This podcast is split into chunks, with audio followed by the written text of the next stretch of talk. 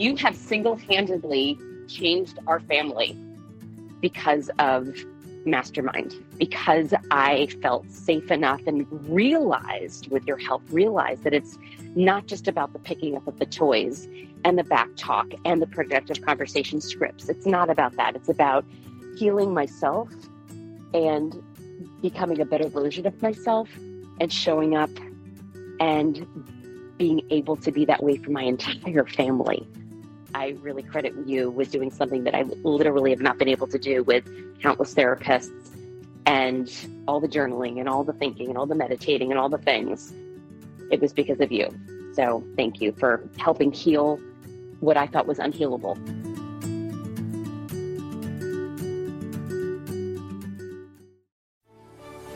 My name's Randy Rubenstein, and welcome to the Mastermind Parenting Podcast. At Mastermind Parenting, we're on a mission to support strong-willed kids and the families that love them. You're listening to the Mastermind Parenting Podcast with Randy Rubenstein, episode one seventy-four. Well, hi guys. Welcome to the podcast this week. The topic today is how to discipline my child who just won't listen. I mentioned last week that I just did some Google searches to see what parents are Googling. And the first one was, what's the best way to discipline my child? And so if you haven't listened to that podcast, go back and listen to one seventy-three. And this one, how to discipline my child who just won't listen, which to me is really code for how do I get my kid to listen? Like my kid's ignoring me. How do I get my kid to listen? Because look, being ignored, being dismissed when you're supposedly in an authority figure, it feels demoralizing. You know, it's kind of like uh, if you were ever the person that I don't know, like I remember at my summer camp, we used to do color wars, and like there would be a boy and a girl from the oldest cabins who would get chosen to sort of be the team leaders. And they were just a couple years older than the other kids they were supposed to lead. And it was always the worst when you got put on a team where your team leaders didn't have that authority. Like nobody was listening to them. Everyone was goofing around. They were like trying to blow their whistle. Hey, you guys, come on. Hey, guys. You know, I remember just like sitting there thinking, ugh, this is the worst. Like without the proper leadership, nothing ever runs smoothly. And it's just sort of stressful for everyone and never a great experience. If you ever had a teacher who also like didn't know how to show her authority in the class and get, just get it together. It just always felt like there was chaos. It's stressful. It's stressful for a little kid. And so for the person who is up there trying to manage people and not having the skill set to get people to listen to you, it can just like chip away at your self-confidence. It can make you feel terrible about yourself, and nobody wants to feel that way. And so when our kids are ignoring us, I think that's why so often people, even if you start out nice, most of the time parents resort to yelling because it feels disrespectful, it feels rude, it feels dismissive, and it brings all these things up for us. And so quite often when our kids aren't listening, we really go into all of our old hurts. You know, if we don't have the ability to command authority, we get angry. And somewhere in our brain, it reminds our brain of all the times maybe we felt ignored, dismissed, disrespected. And now all of a sudden, you're supposed to be the parent who is respected and listened to. And then you feel like you're not doing your job well. And so it just makes you pissed, right? Because you're you're scared that your kids are never going to respect you. And that just spirals out of control. So how to discipline my child who just won't listen? Like, how do I get them to listen to me? That's what I'm talking about today. So I'm going to read a couple scenarios that I pulled off the internet that parents of strong-willed kids posted. Actually, I think I just pulled one. It says, today has been tough. The last three days have been tough. I told him to put on a belt since his pants were falling down and he refused. Yes. I'm very short-tempered because I'm fed up.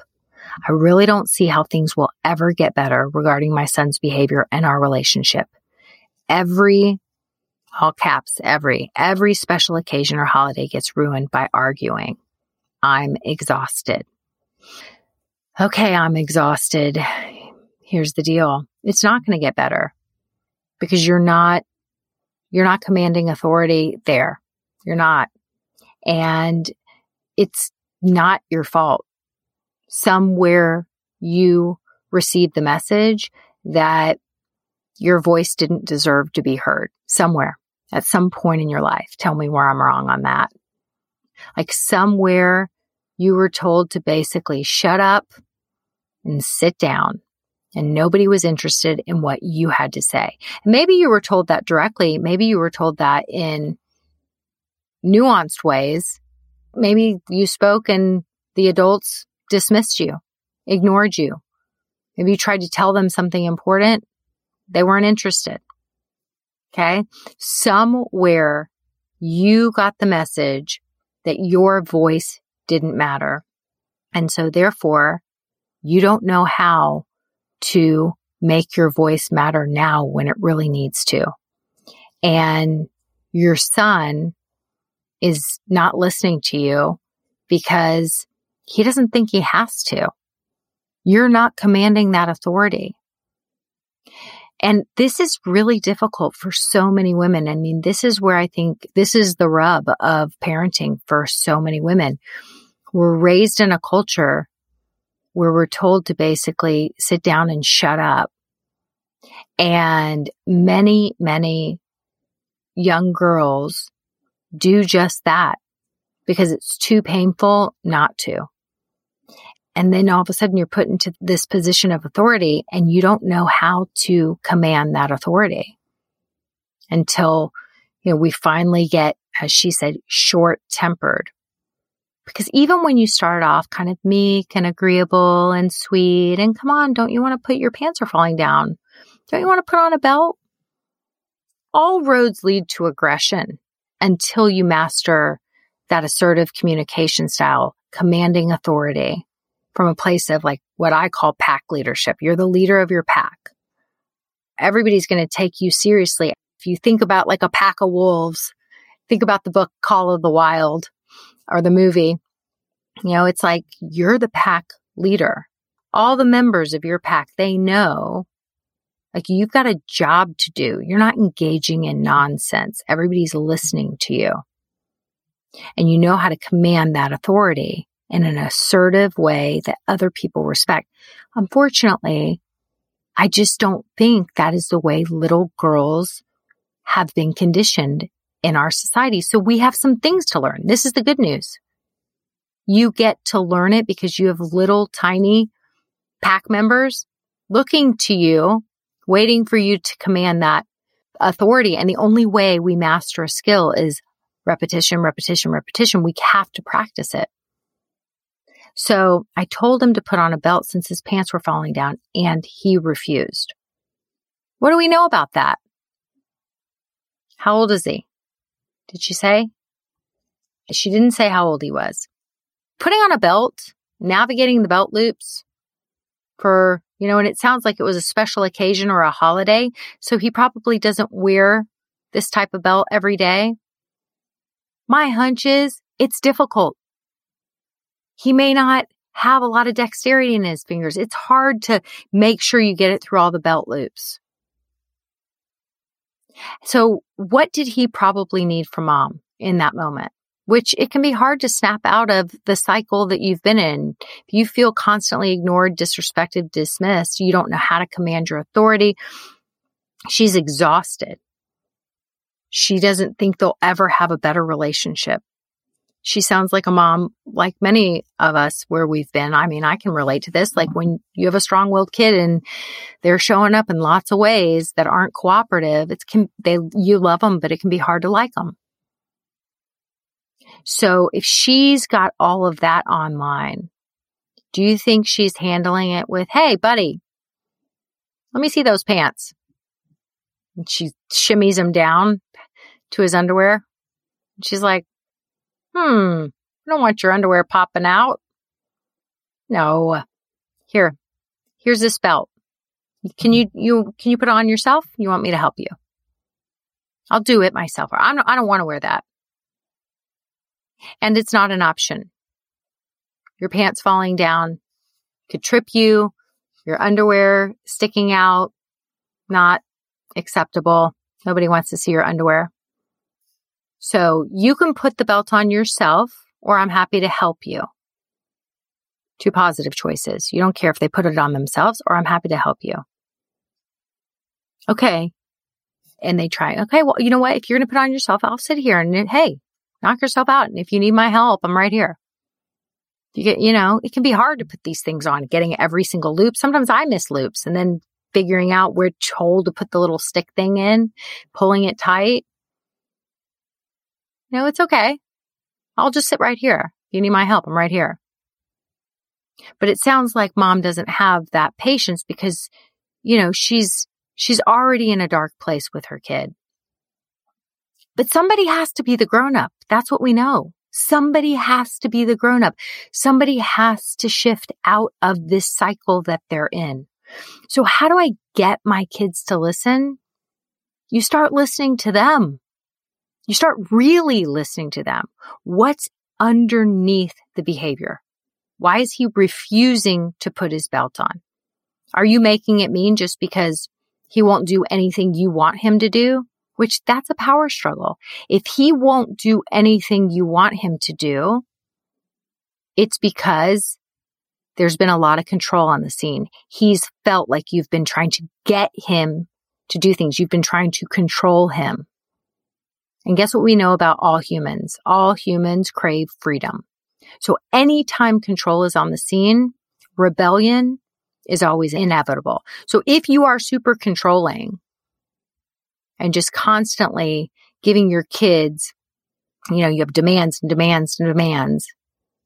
Even the kids who are super compliant and easy and just do all the things that make you look like the perfect parent when they're little versus the strong-willed ones who are the honest ones who are rebelling from the get-go. They don't wait for teenagehood.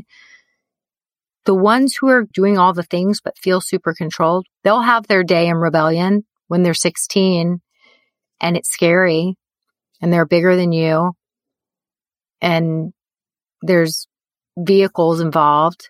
And I would much rather have to deal with facing my own controlling ways that my kid is trying to hold a mirror up and show me when my kids are little. There's a lot less at stake. So, yeah. You know, we have to remember kids are always trying to get a need met. And there's always a reason, like, like Doctor Ross Green says, kids do well if they can. So if they're not doing well, if they're not putting on their belt, if they're refusing to do all the things, what are they really trying to tell you? Like, you're the mom. I promise you, he loves you the most. That's the fact. You're the mom. Little kids, they have stars in their eyes for their mom. Now, you might say, mm, not my kid. You haven't met my kid. You haven't seen my kid. But I want you to remember, if your kid is just acting out all the time and that's how they get your attention, it's just because there's a negative attention-seeking pattern that needs to be disrupted. That's the fight dance that you guys have gotten into, and that's the way they know to get your attention. But I promise you, they just want your attention. All attention means I'm relevant. You see me and I matter, even if it's negative attention.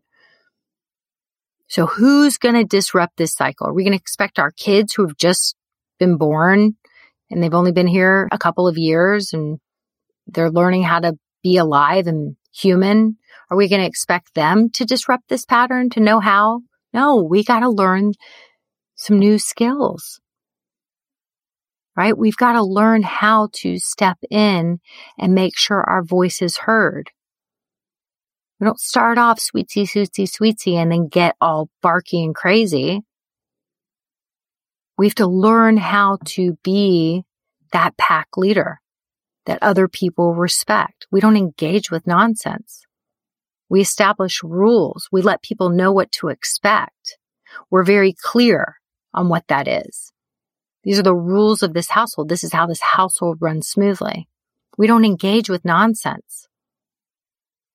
We, number one, put the health and safety of our kids first. And guess what? A kid that isn't well rested and is not eating any food that properly fuels them, that is a kid that is unsafe.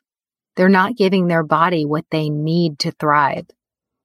So we have to start there. We always start with basic needs. Always, always, always. So every special occasion or holiday gets ruined by arguing, because this child is trying to tell you, special occasion, holiday, I don't care. I'm miserable.